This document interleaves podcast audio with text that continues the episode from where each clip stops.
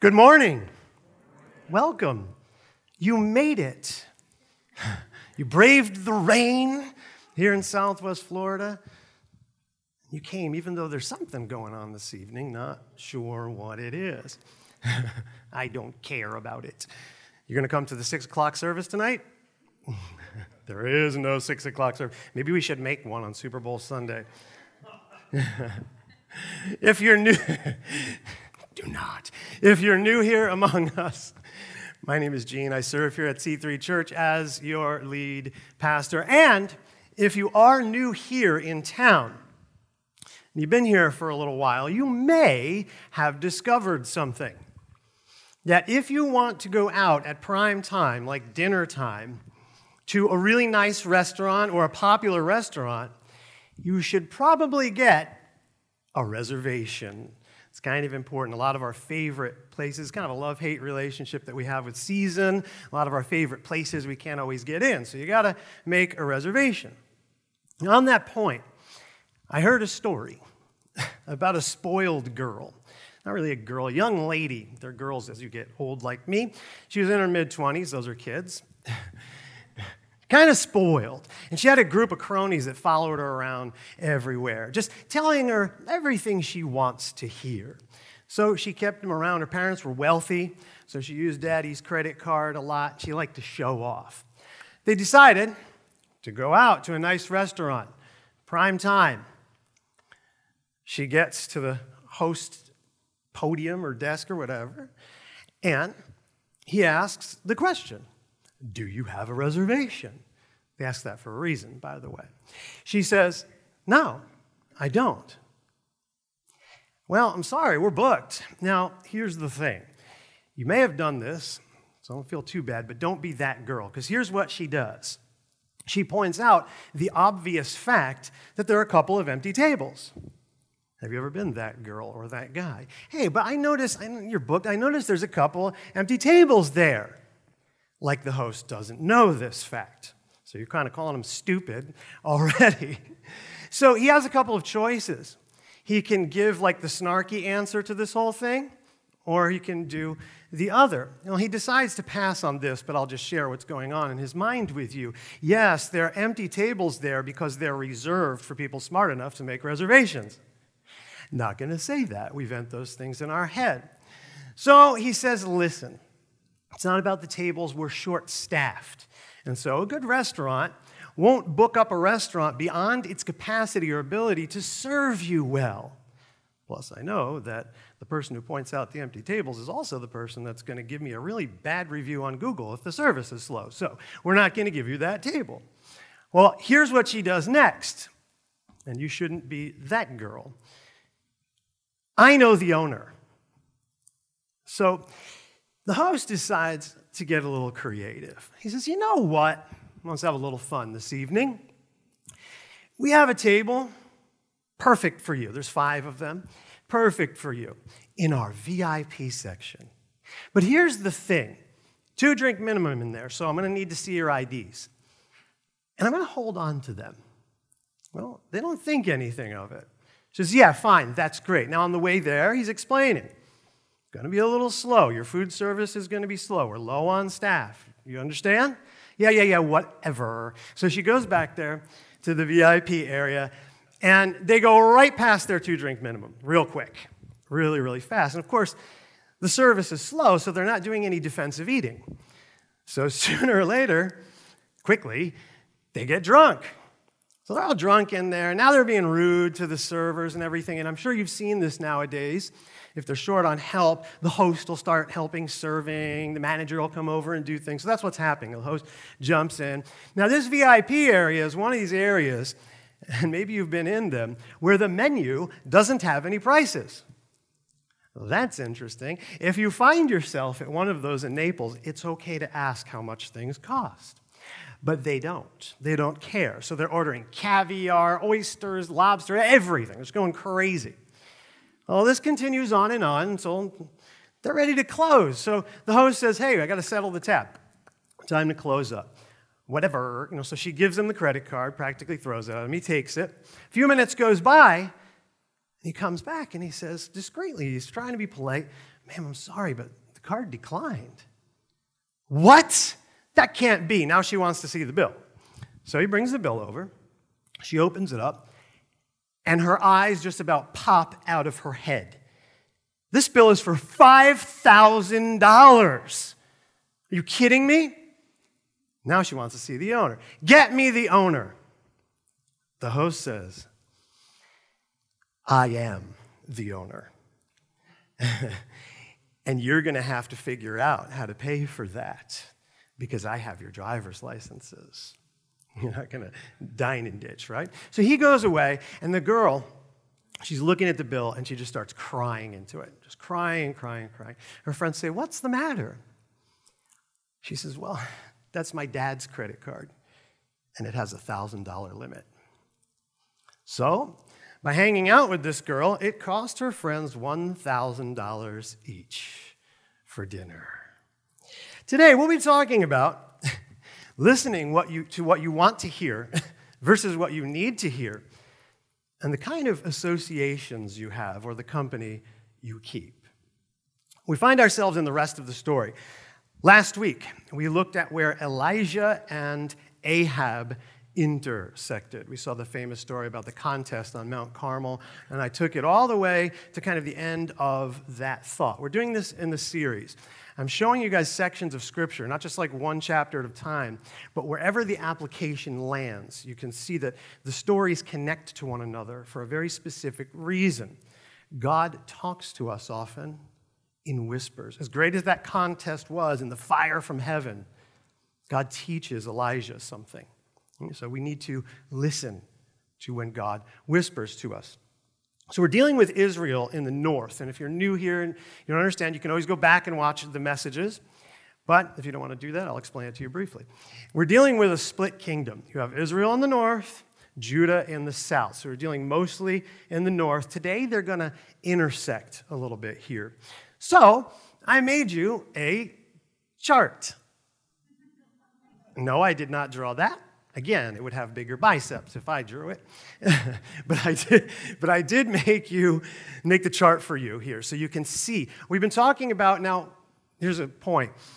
We're trying to do this somewhat chronologically, but you can't unless you want to melt your mind. Because if you do, sometimes even within one book of the Bible, it'll jump around a little bit. It'll go in and out of time, kind of like our movies do sometimes. They'll do a flashback to the past or something like that. So, to attempt to put it together is extremely difficult. But we've seen that certain books of the Bible, it's made up of many books, they go in parallel, detailing the same account. So that's what I'm putting in parallel for you so that you can see. But you'll see here one account may detail other things that another doesn't. So that's why we're going to hop around today. So the chart, people have told me it's helpful. They say the cartoon looks like me. I do this with my arms all the time, so it's kind of funny. The artist picked up on that. We'll keep it, I guess, until someone complains about it. Then we'll keep it on purpose. So if you remember, 1 Kings 15. If we go back and think, because like I said, we've deviated from that, gone into the Elijah thing for a little while, right? But we were talking about Asa, Abijah and Asa in 1 Kings 15. And you have this guy, Ben Hadad, who is employed now because Israel and Judah are often at war here. So King Baasha, he's attacking. So Asa, instead of doing what he did in the beginning, instead of trusting the Lord, he employs this guy, Ben Hadad.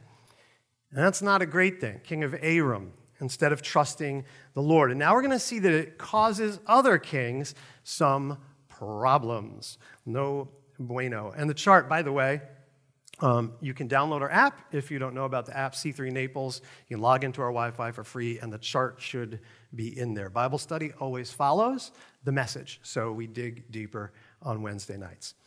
Um, but you can look at the questions anyway, even if you can't come. And if you're not going to come, well, maybe we need to make a new rule. If you're not going to come, you can't look at the questions. so we left off where Elijah anoints Elisha. Gets confusing for people, but Elijah, Elisha, he's his successor. If we turn the page, 1 Kings 20, starting at verse 1. About that time, King Ben Hadad of Aram mobilized his army, supported by the chariots and horses of 32 allied kings, major force here. They went to besiege Samaria, the capital of Israel, and launched attacks against it. Ben Hadad sent messengers into the city to relay this message to King Ahab of Israel. This is what Ben Hadad says Your silver and gold are mine, and so are your wives, and the best of your children. All right, my lord the king, Israel's king replied. That's Ahab. All that I have is yours. that was easy. So, what do you think he does? Sends the messengers back. Okay, well, you know what? Now everything you have, I'm going to send people in there to check your homes. I'm going to take everything. Well, I guess that's just crossing the line. So his elders say, no, no, no. Give in to the first demand, but not the second demand. Well, Ben Hadad, he gets angry. So the backdrop here is you have to picture he's in his tent, right? He's got all these military people around him, his advisors and stuff, and there's all the troops camped out there. And it says he's getting drunk in his tent. So he's a little rowdy. And he threatens Ahab now. He says, By the time I'm done with you, essentially, there won't even be enough dust in Samaria to give each one of your soldiers a handful. I'm going to pummel you. I'm taking everything. Ahab responds, A soldier putting his sword on, going out for war, shouldn't boast like a soldier who's already won. Well, now he's really mad. So there's a certain prophet that comes by to Ahab. This is the king of Israel. He says, This is what the Lord says Do you see these enemy forces? Today I will hand them over to you. Then you'll know that I'm the Lord. So Ahab's like, How? Well, 232 provincial field commanders and 7,000 men. He's going to send them out, but the Lord will hand you the victory. Don't worry. Remember, Ben Hadad, he's getting drunk with his officers. So scouts come in and they say, hey, this army's coming out to fight, but probably underestimates them. So they attack. The Lord hands them the victory, but Ben Hadad escapes. Flashes to another conversation with Ben Hadad's officers. You have two different conversations. So the officers are like, this is why we didn't win. Their gods they're getting it wrong. Our gods of the hills, our gods are gods of the plains, essentially. So that's why. We'll draw them out onto the plains, we'll have the battle there, and we'll be successful. Just give us the same amount of troops again, and we'll go for it. We'll pl- replace the kings with basically officers, real military people, and he'll hand us the victory. Now, flash to Ahab's camp. The man of God says to him, Get ready. Don't just rest on your laurels. Now, get ready, because they're going to come back in the spring. I'll hand you the victory again. Then you'll know I'm the Lord. So that's what happens at a place called Aphek. And just to make it shorter, they're camped out for seven days, right? So they're getting ready for the battle. And it says that Israel's troops look like a couple of little flocks of goats, two little flocks of goats, compared to like this huge army that's against them. So they attack after seven days, Israel, that is. And they kill 100,000 men they retreat, Ben Hadad and his guys, into Aphek. A wall falls on them, it says, killing 27,000 more men. So here's what Ben Hadad's people say. They're like, Well, I heard that the kings of Israel are merciful. So we'll go and surrender. So they put on like burlap or sackcloth and ropes around their head. I don't even know what that's all about. But they go and they surrender. And it's kind of interesting because when the messengers go to surrender, you know, it talks about Ben Hadad, and Ahab says, Oh, Ben Hadad, he's still alive? He's my brother. And they pick up on it. They say, Oh, yeah, yeah, yeah, yeah, yeah, he's your brother. That's great. Can we surrender? And he ends up making terms with him. It says he invites him up into his chariot. Right? So he makes good terms with him, which is kind of crazy. Then it flashes to a different scene. It's kind of funny. There's a prophet among his kinsmen or men around him. He walks up to one of the other men and he says, Hit me. So the guy doesn't. No. Because you didn't obey a command from the Lord, a lion will come out and kill you. And it does. it's very quick, kind of weird. So he goes up to another prophet and goes, Hit me. Well, that guy's like, Sure, I don't want to get killed by a lion. Hits him. Says it wounds him badly, and he bandages himself up. Well, prophets often do illustrations. So what he does is he waits on the side of the road for Ahab to come by, and when he does, he makes up a story. He says, I was in the midst of the battle. And here's what happened I was given a prisoner to watch after and told that if I don't guard this prisoner, if I lose him, I'm going to die or have to pay 75 pounds of silver. One talent. We've talked about that in this series. So your Bible might say 75 pounds, it might say one talent. but I lost him. Well, Ahab jumps on it and says, Well, that's your fault. The prophet then takes off the bandage. Ahab sees this is a prophet of the Lord. He says, This is what the Lord says. Because you have spared the man I said must be destroyed, now you must die in his place, and your people will die instead of his people. So the king, it says, went home angry and sullen. The Bible says sullen. It's kind of a cool word. so if we turn the page, we get another account 1 Kings 21 1. Now there was a man named Naboth from Jezreel, who owned a vineyard in Jezreel beside the palace of King Ahab in Samaria. One day, Ahab said to Naboth, Since your vineyard is so convenient to my palace, I would like to buy it to use as a vegetable garden. I will give you a better vineyard in exchange, or if you prefer, I'll pay you for it. But Naboth replied, The Lord forbid that I should give you the inheritance that was passed down by my ancestors. So Ahab went home angry and sullen because of Naboth's answer. The king went to bed with his face to the wall and refused to eat. Pouty guy. He didn't like what he wanted. He didn't get what he wanted to hear. He didn't like what he heard there. So Jezebel, his wife, what's the matter? He explains what the matter is. She's like, don't worry about it. Remember Jezebel, the wicked queen? I, will get you, I'll get you the vineyard.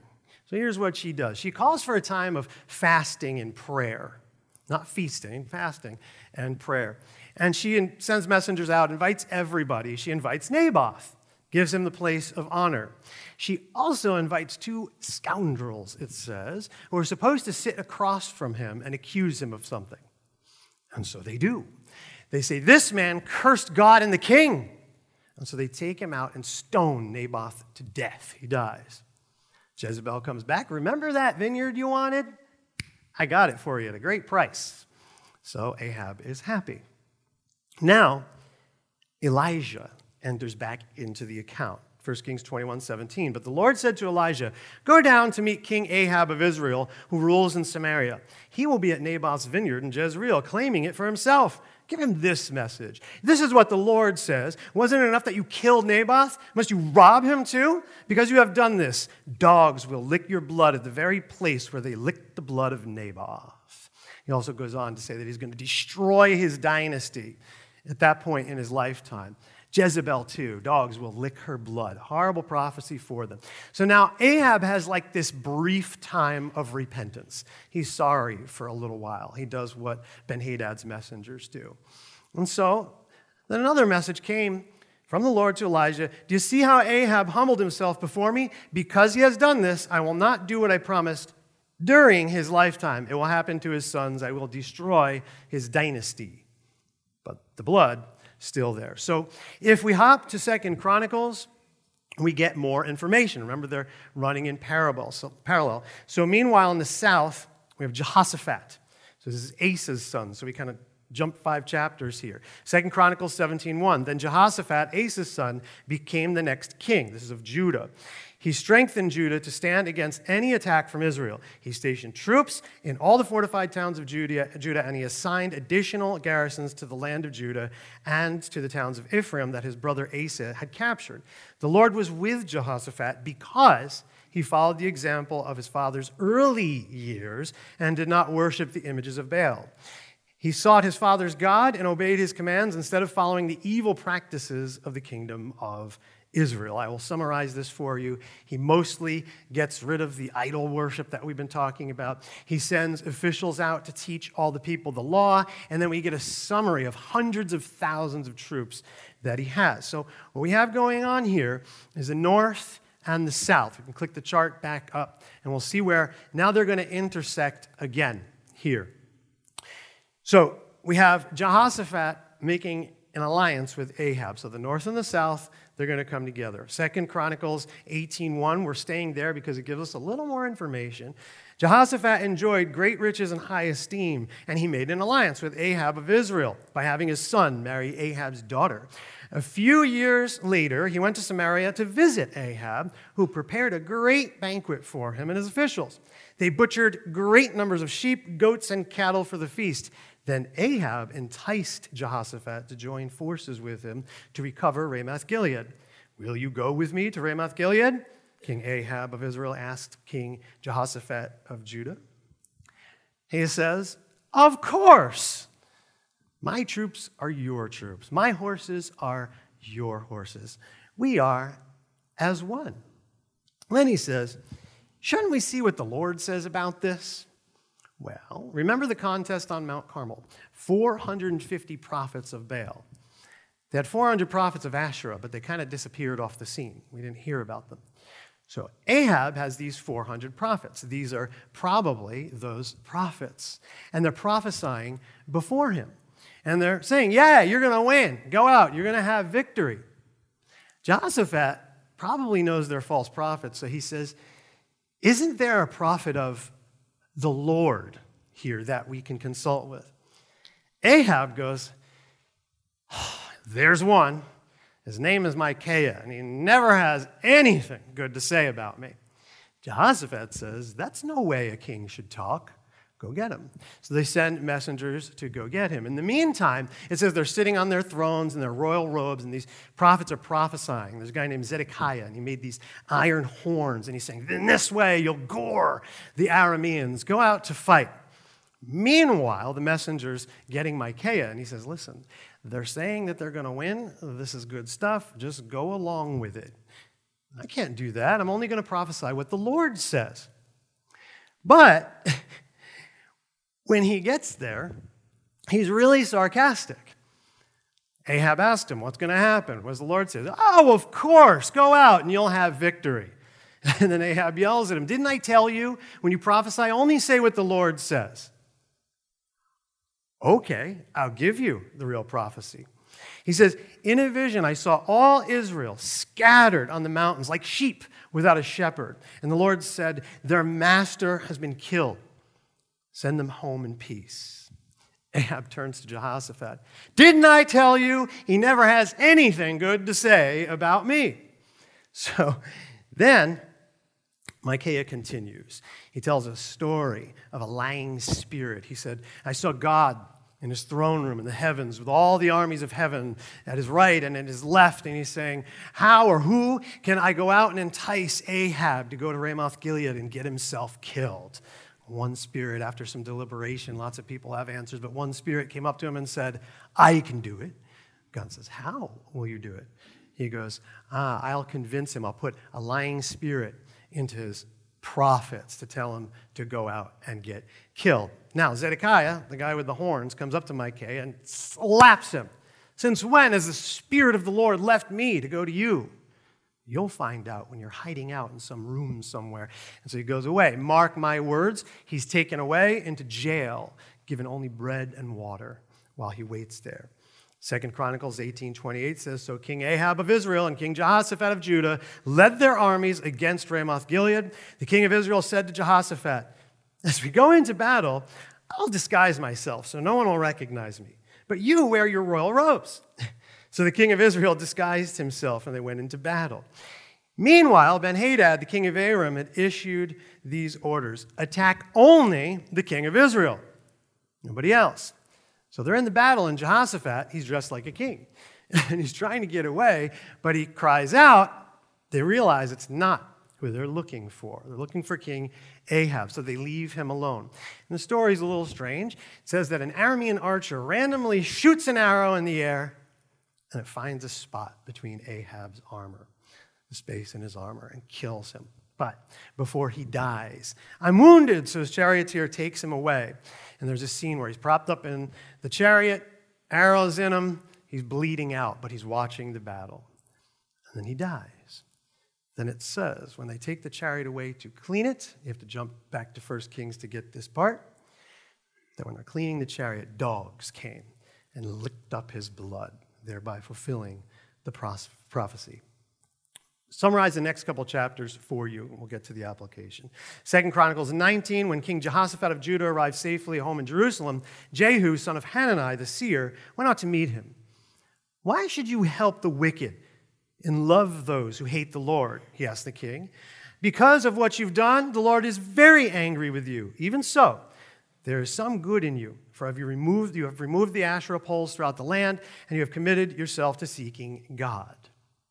You should not have made that alliance. Micaiah was right. So when we are in friendship with the wicked, We are bound in their sins. So he does some reforms. He appoints Levites, tells them judge cases fairly. If we turn the page, just overview a lot of this.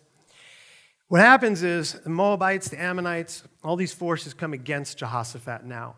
And it says he's terrified. He's so scared that he prays out loud. He orders everyone to fast. And so what happens is the Spirit of the Lord comes upon one of the men standing there. His name was Jahaziel. He's a Levite, descendant of Asaph. Asaph also wrote a lot of the Psalms, like David. He said, Listen, all you people of Judah and Jerusalem. Listen, King Jehoshaphat. This is what the Lord says. Don't be afraid. Don't be discouraged by this mighty army, for the battle is, is not yours, but God's. It's Actually, hard to say.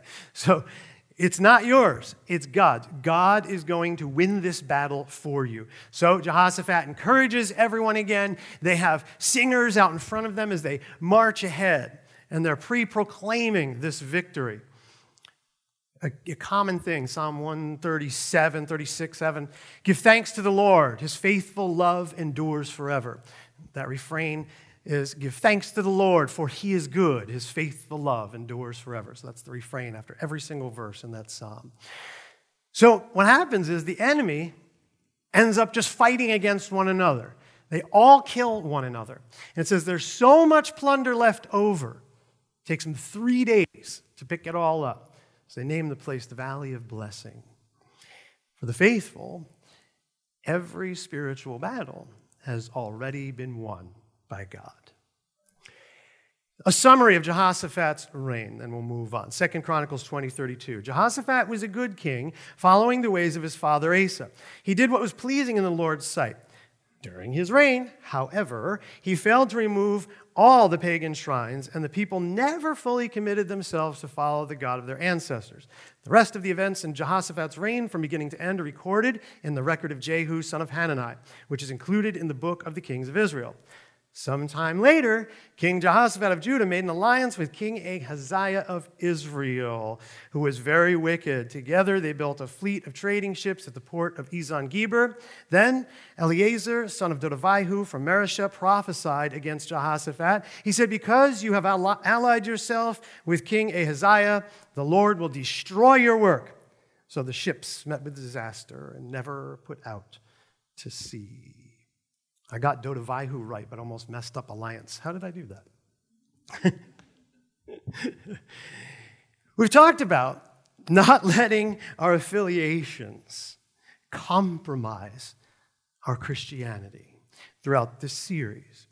And this includes our personal relationships with people. Sometimes the wrong association will cause us to compromise our beliefs, our morals, what we know is right. Both Jehoshaphat and Ahab do this. Ben Hadad, he's the result of a bad association. And then again, it affects Israel. We'll see it's going to cause more problems down the line.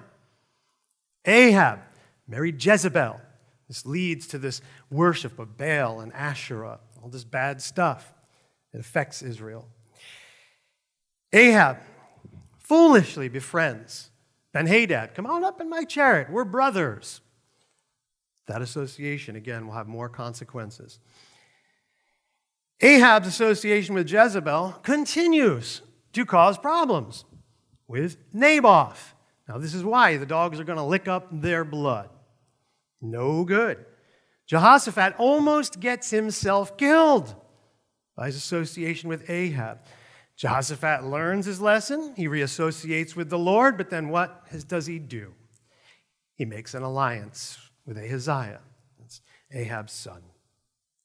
We saw the evil association of prophets, the deceitful spirit versus Micaiah. So, in this section, we see an overlying theme bad associations and ignoring warnings from people who have really good advice. Just because you might not like what you hear, what they're saying. Ahab didn't like what Naboth said. So Jezreel gave, or Jezebel gave him what he wanted, not what he needed. Micaiah, he tells Ahab exactly what he needs to hear. But the Spirit prompts the prophets to tell him what he wants, to hear. We learn that in life, our real friends don't always tell us what we want to hear. Our real friends tell us what we need to hear. Oftentimes, just as in these accounts, when we surround us with yes people, we surround ourselves with people just telling us what we want to hear all the time, it gets us into trouble. I may get myself into trouble today.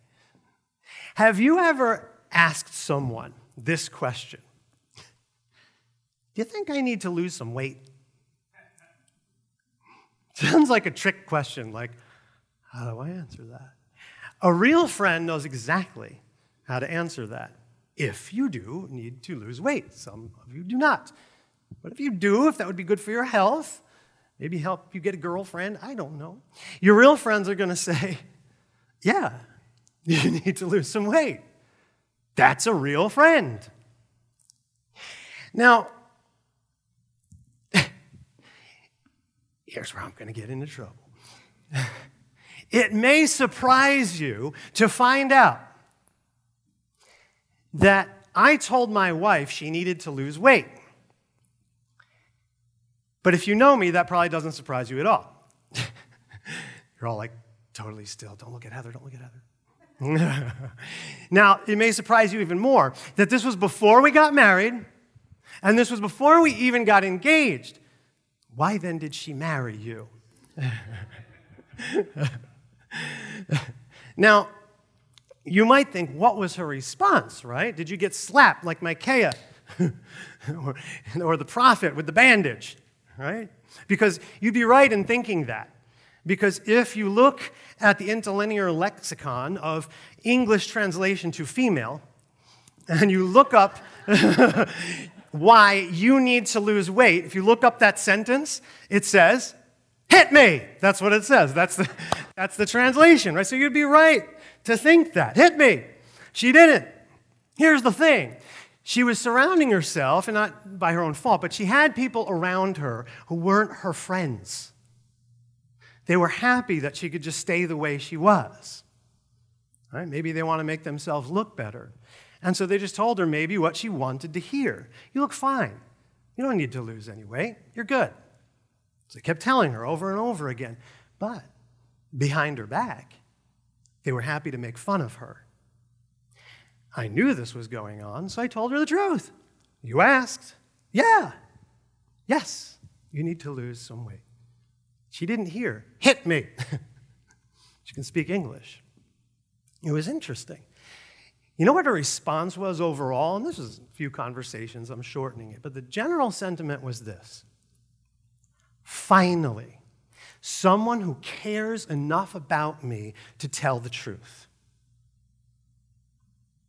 Huge.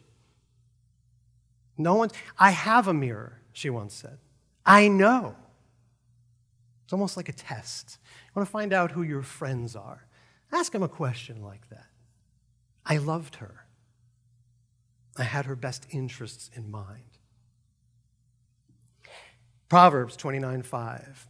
To flatter friends is to lay a trap for their feet. You see, there's what you want to hear, and then there's what you need to hear. Jehoshaphat seemed to know this when he appointed the judges. If we go into that section, I overviewed it for you, but if we look at some specifics, 2 Chronicles 19:5. He appointed judges throughout the nation in all the fortified towns, and he said to them, Always think carefully before pronouncing judgment. Remember that you do not judge to please people, but to please the Lord. He will be with you when you render the verdict in each case. Yet there are some associations that consider themselves judgment free zones. I couldn't be any more pointed. I've talked about this in the past, about gyms. And we related it to Christianity, the way a lot of people want to do Christianity. They want to check the box, right? So I want to go to the gym, eat a box of donuts before I go, but just hop on the treadmill for 30 minutes and say I work out. I get the little thing for my keychain. Yes, I go to the gym. And everyone looking at you says, No, you do not. Or what are you doing there, right? And we talked about judgment free zones. We talked about good gyms. You want to go to a good gym, the trainer is going to tell you the truth. They're going to tell you what you need to hear, right? They want to get you in shape. The bad gyms, no, no, no, no, no, no. They just want to keep making you happy. People pleasers. Tell you whatever you want. Oh, you're doing great. You smell like donuts and alcohol, but whatever. You know what I mean? Just keep giving us your money. you laughed. That was funny. we seem to understand this, telling people what we need to hear. We understand this. We understand this in sports culture. You might get see someone like get sacked today, a quarterback. He's not going to be like, "That's cool, guys. We're good." No. When you're trying to get me killed, he'll start yelling at the other player. The coach, he's going to do a lot of yelling. They look very frustrated, like they're on the verge of a heart attack. They're telling the players what they need to hear. If they don't do good enough, get on the bench. I'll send someone in who could do the job. We understand that, sports culture. We understand that. I told you, I came from a martial arts background. Not, you don't coach people nicely. You know I mean? You're going to get knocked out. Keep your hands up. You know, it's not like, oh, and that's cool. We're going to do all right. No, especially professional fighters. You're going to lose a lot of money, your career. We understand this with our worldly affiliations, whether it be sports, martial arts, different things like that. Coaching, that culture. We understand that in sports, fitness, martial arts, we understand that this is a part of the culture of the clubs we join. We get it. So the question is why don't we get it in Christianity? I've been told this before. You want to fill up the church, Gene? Start telling everybody what they want to hear. Fill in nice and quick. Guess that's why. Now, here's the thing a little note. and this is kind of an important one. If you've been in church for a while, you'll know this, and I know where the laughs are going to come from. By culture, I don't mean the way we dress. I don't mean that stuff, right? So by culture, I'm not talking about the skinny jeans. We need to wear those now. And the man bun, thank goodness that's gone, right? And beard, especially like if we're Calvinists, we need to have the beard and the fedora, right? Those two things are extremely important. You're going to laugh. Gotta grow a beard, right? You're not a Calvinist if you don't have a beard. I'm not talking about that, right? I've been in churches like this, I've led worship in churches like this the rehearsal, I wore shorts and sandals. I don't dress like this all the time. It's very uncomfortable. The clothes are tight. I'm comfortable. I go to the rehearsal. They freak out. You're not going to wear that on Sunday, are you? Can't do that. And by the way, you can only wear gray, white, or black. You can't wear that blue shirt that matches your eyes, you know? What? Yes, that's a very real conversation. You got to be one of the cool kids if you want to be on stage. Ooh, and it really helps if you wear a scarf inside. That's important, right? Because it might get cold. I'm not talking about that. And in fact, to the younger people out there doing that, you know what that is? That's the new suit and tie. That's the new big hat. I knew a church lady, traditional church, had a room full of hats. Because that's important, the way you dress. You can't come here unless you've got your suit and tie on because we're from the world. So you got to look like the world. So to the kids doing that, that is just the new suit and tie. It's just the fancy dress, it's just the stained glass. That's all that is. People are going to look back at that in 40, 30, 50 years. It's not going to be cool anymore. No good. I'm not talking about that. I'm talking about the way we live. I'm talking about a lifestyle. Actually, getting rid of all that stuff and making people the greatest importance. And if people are important to us, we'll tell them the truth. Church culture, it can be helpful if it's done biblically in much the same way. So in church, it's called discipleship. That's what it's called discipleship. And you know all about it in sports, but we just have to change the words a little. So I'll just use the regular words. You have coaches, trainers in sports. That's me. That's leadership. People are going to tell you what you need to hear. It's not always going to be nice. I'm trying to be patient.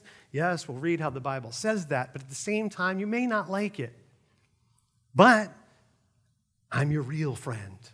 I'm telling you what you need to hear. And that's what coaches do. I'm like a coach. That's what I do. Then you have training partners or teammates.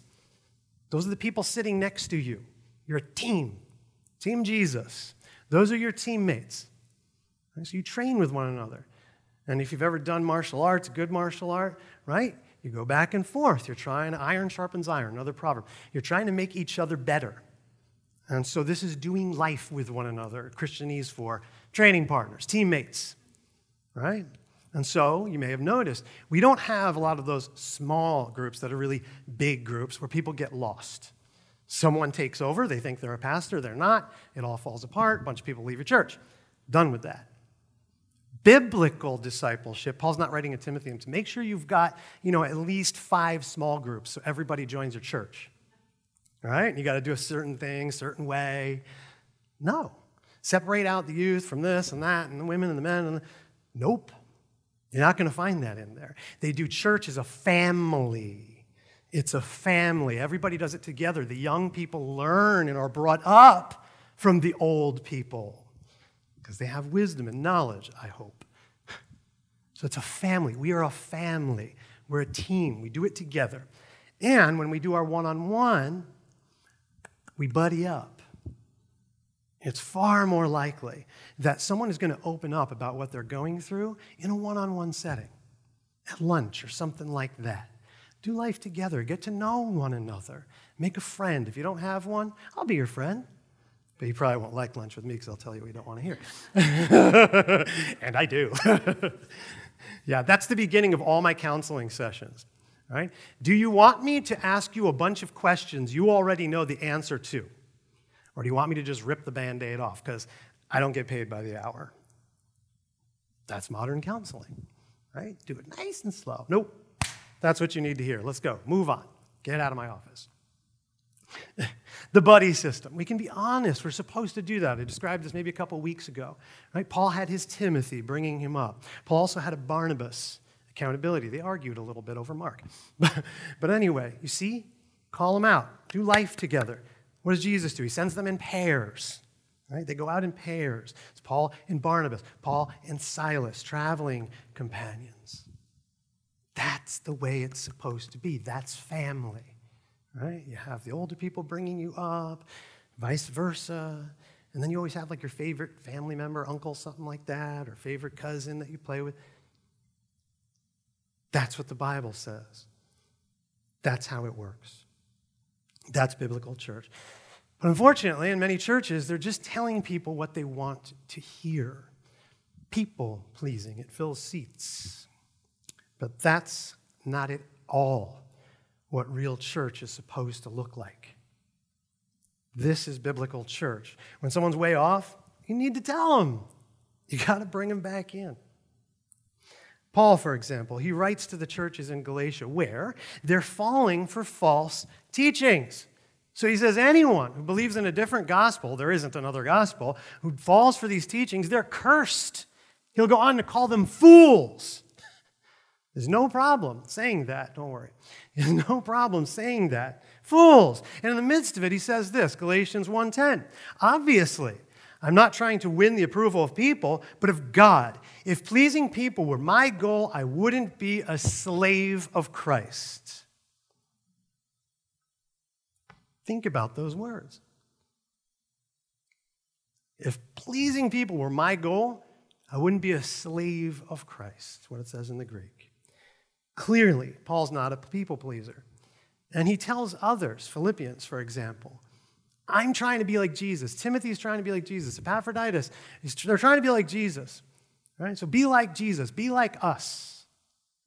No people pleasing. They should use them as an example, and so should leaders today.